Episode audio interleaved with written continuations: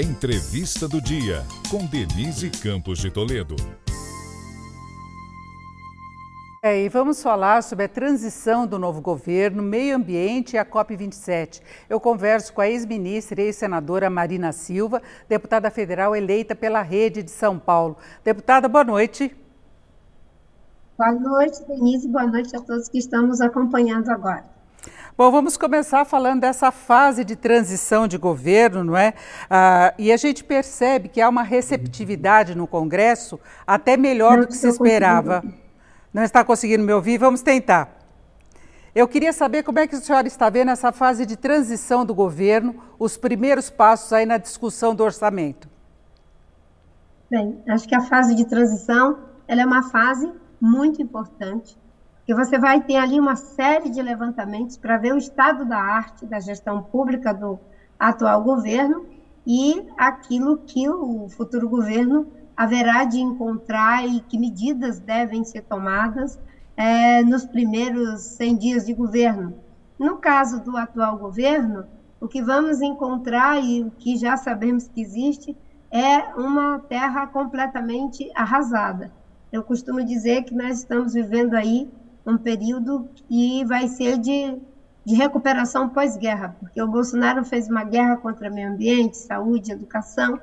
Então, a comissão de transição ela vai ter acesso aos dados exatamente para poder dar um suporte em várias frentes. Uma delas tem a ver aí com o orçamento, porque no caso do auxílio emergencial, para manter os 600 reais é preciso aí de toda essa engenharia orçamentária que está sendo debatida no Congresso Nacional, com uma atuação muito forte do senador Wellington Dias, mas também aí um trabalho que vem sendo feito pela Comissão de Transição, já ali a Luiz Mercadante na condução de tudo isso, com a Gleice Hoffmann, e, sobretudo, o vice-presidente geral do Alckmin, que hoje está fazendo aniversário, né? Então, nós estamos aí com o esforço que está sendo feito pela equipe de transição, é um trabalho árduo. No final é apresentado um relatório sobre todas as áreas, saúde, educação, meio ambiente, transporte, energia, todos os setores de governo. E, obviamente, que além dos 50 nomes que estão postos ali oficialmente, vão ser criados grupos é, de trabalho, né, no âmbito do, do, da transição em cada frente.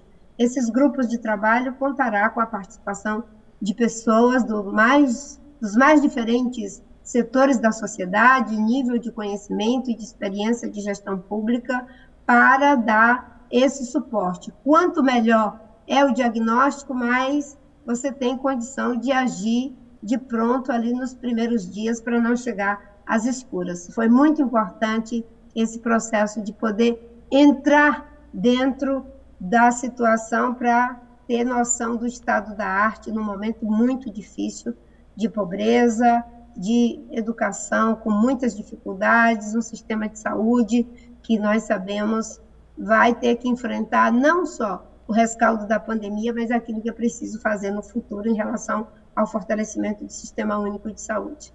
Agora, deputada, qual deve ser sua participação no governo? O presidente eleito Lula falou de dúvida se a senhora deveria ir para o ministério, voltar para o meio ambiente ou ter uma participação mais ativa no Congresso, uma liderança no Congresso. Eu não estou conseguindo ouvir você. Eu vou tentar mais uma vez, deputada. A senhora negociou ou acertou com Lula alguma coisa entre voltar para o ministério ou ser uma liderança no Congresso? Eu não, eu não consegui, eu só consegui ouvir você falar, negociou e aí sumiu a sua, a sua voz. Você negociou com o governo Lula a, a sua ida para o ministério? Não. Eu fiz uma reaproximação política e programática com o presidente Lula. Foi uma reaproximação às claras, em cima de um conjunto de propostas que foram anunciadas no dia 12 de setembro, após uma conversa pessoal de duas horas, porque eu e o presidente Lula estávamos afastados politicamente desde 2008, quando saí do governo, mas nunca tínhamos nos afastado do ponto de vista pessoal. É, mantivemos ali o vínculo pessoal, mas do ponto de vista político havia divergências, tanto é que saí do governo, saí do partido, fui candidata por três vezes, ajudei a criar um partido, mas diante do quadro que está posto, todas as pessoas que têm compromisso com as políticas públicas, com a democracia, com um país que caminhe na direção do futuro e não que vá em alta velocidade para o abismo, é, tinha que fazer esse movimento. E eu fiz esse movimento ainda no primeiro turno em bases programáticas, por exemplo, de que a política ambiental será uma política transversal, que estará presente em todos os setores do governo. O presidente Lula colocou esse tema no mais alto nível de prioridade em todos os debates, no seu discurso de vitória, ele fez questão de dizer que a mudança climática é uma prioridade, o desmatamento zero, o respeito às populações tradicionais e a decisão dele de atender o convite do presidente do Egito e comparecer na COP para sinalizar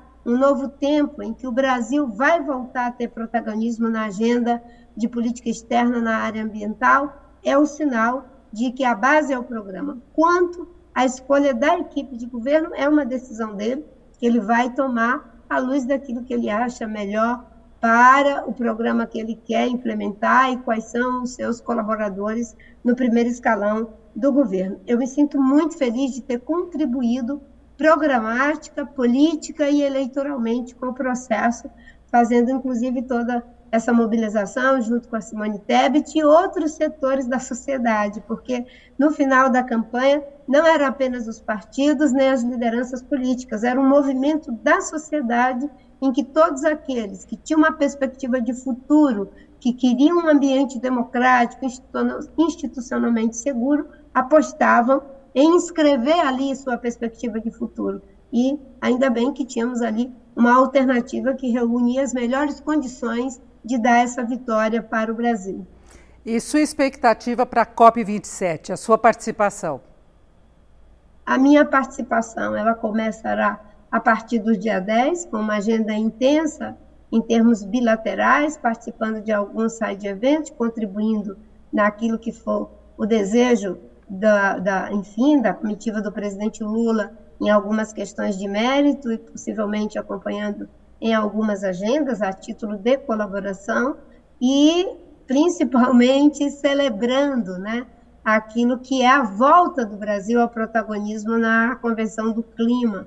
O Brasil, esses quatro anos de Bolsonaro, sequer a sociedade civil deu aquele, enfim, aquele deu continuidade àquele processo em que a gente sempre teve uma delegação única, governo e sociedade, éramos todos credenciados juntos. A sociedade mantinha a sua independência, mas nós tínhamos um espaço conjunto, a gente fazia os informes, os briefings para a sociedade, nós éramos interrogados, interpelados nos processos de negociação, havia ali uma suplementariedade. O governo Bolsonaro rompeu com isso, ele tinha um instante que parecia um espaço, parece sempre, né, um espaço abandonado ali, mal assombrado, até porque eles sempre vão para as COP para chantagear, para dizer que só vão resolver o problema do, do desmatamento se nos pagarem para isso. O Brasil está indo para fazer história, não é para fazer chantagem.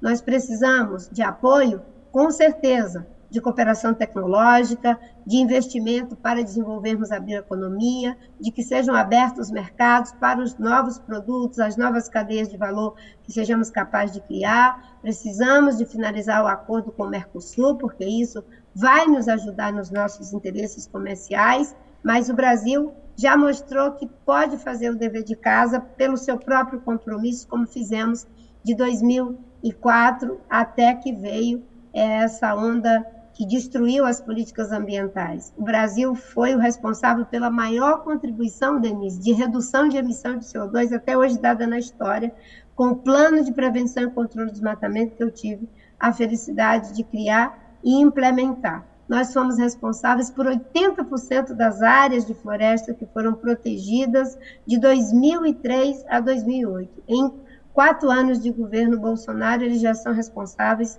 por um terço das florestas virgens destruídas no mundo, 40% das florestas que foram destruídas no mundo em 2021 foi aqui no Brasil, no governo Bolsonaro. Então, o Brasil vai lá para sinalizar de que volta ao protagonismo e que volta com compromisso da transição climática, de chegar ao desmatamento zero, de ser ao mesmo tempo uma potência agrícola, mas uma potência ambiental, de ter um ciclo de prosperidade, mas com redução de desigualdade. Agora, que medidas devem ser revogadas aqui no Brasil em relação ao meio ambiente? Em primeiro lugar, é preciso ter uma ação de contenção no Congresso, Denise. Nós temos o pacote da destruição, que quer regulamentar a garimpa em terra indígena, quer acabar com o licenciamento ambiental, quer ampliar cada vez mais a entrada é, de, de herbicidas e de pesticidas, de agrotóxicos para a nossa agricultura tem um olhar perverso para tudo isso, porque você sabe, para você exportar alimentos, você tem uma regra dos mercados europeus, dos Estados Unidos, do Canadá, do Japão, e eles são altamente rigorosos. Agora, para exportar, você cumpre com os rigores da lei. Para o consumo interno, você quer usar todo qualquer tipo de veneno que já foi banido fora do Brasil. Só que a, a biologia ela é igual para todo mundo. Né? O que afeta um europeu, um americano, um japonês também nos afeta. E isso precisa mudar. Claro que nós precisamos dos insumos, mas não aqueles que são proscritos no mundo. Essa discussão vai ser uma discussão de contenção e, ao mesmo tempo, esse processo todo, né, de viabilizar os recursos, recompor orçamento do IBAMA, do ICMBio, do, do Ministério como um todo, do, do, Instituto de Pesquisas Espaciais, recompor as equipes que foram tiradas e colocadas militares, que não entendem da agenda, reestabelecer o plano de prevenção e controle do desmatamento de forma atualizada, porque hoje a, a situação é muito mais grave, e fazer aí todo um esforço para que a política ambiental brasileira volte aos eixos. Uma coisa que o Brasil fez durante a minha gestão, eu sempre dizia, Denise, é que nós deveríamos liderar pelo exemplo. O que, é que significa isso? Você pode até fazer grandes enunciados. Se você não consegue reduzir desmatamento, se você não consegue dar conta do gerenciamento dos recursos hídricos e assim por diante, você vai ficar jogando palavras ao vento. Esse é o momento que exige de nós, de cada país, liderar pelo exemplo. E o Brasil tem todas as condições de fazer isso.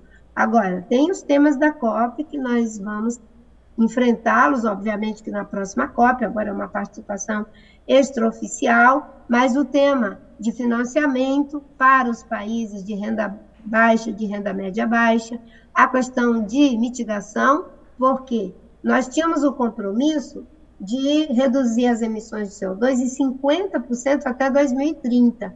Os dados que foram apresentados agora dão conta de que não vamos conseguir essa redução e ainda vamos aumentar em 12%. E se a temperatura da Terra passar a 1,5 graus Celsius, em média de temperatura, certo. nós estamos comprometendo aí o futuro do planeta. Então, é preciso aumentar os compromissos, é preciso ter financiamento e ainda ter um olhar para os países é vulneráveis, é fazendo aí o esforço de atender a demanda deles de perdas e danos. É isso, eu agradeço muito a participação da deputada federal eleita pela rede, Marina Silva. Deputada, muito obrigada. Essa foi a entrevista do dia para o podcast do Jornal da Gazeta.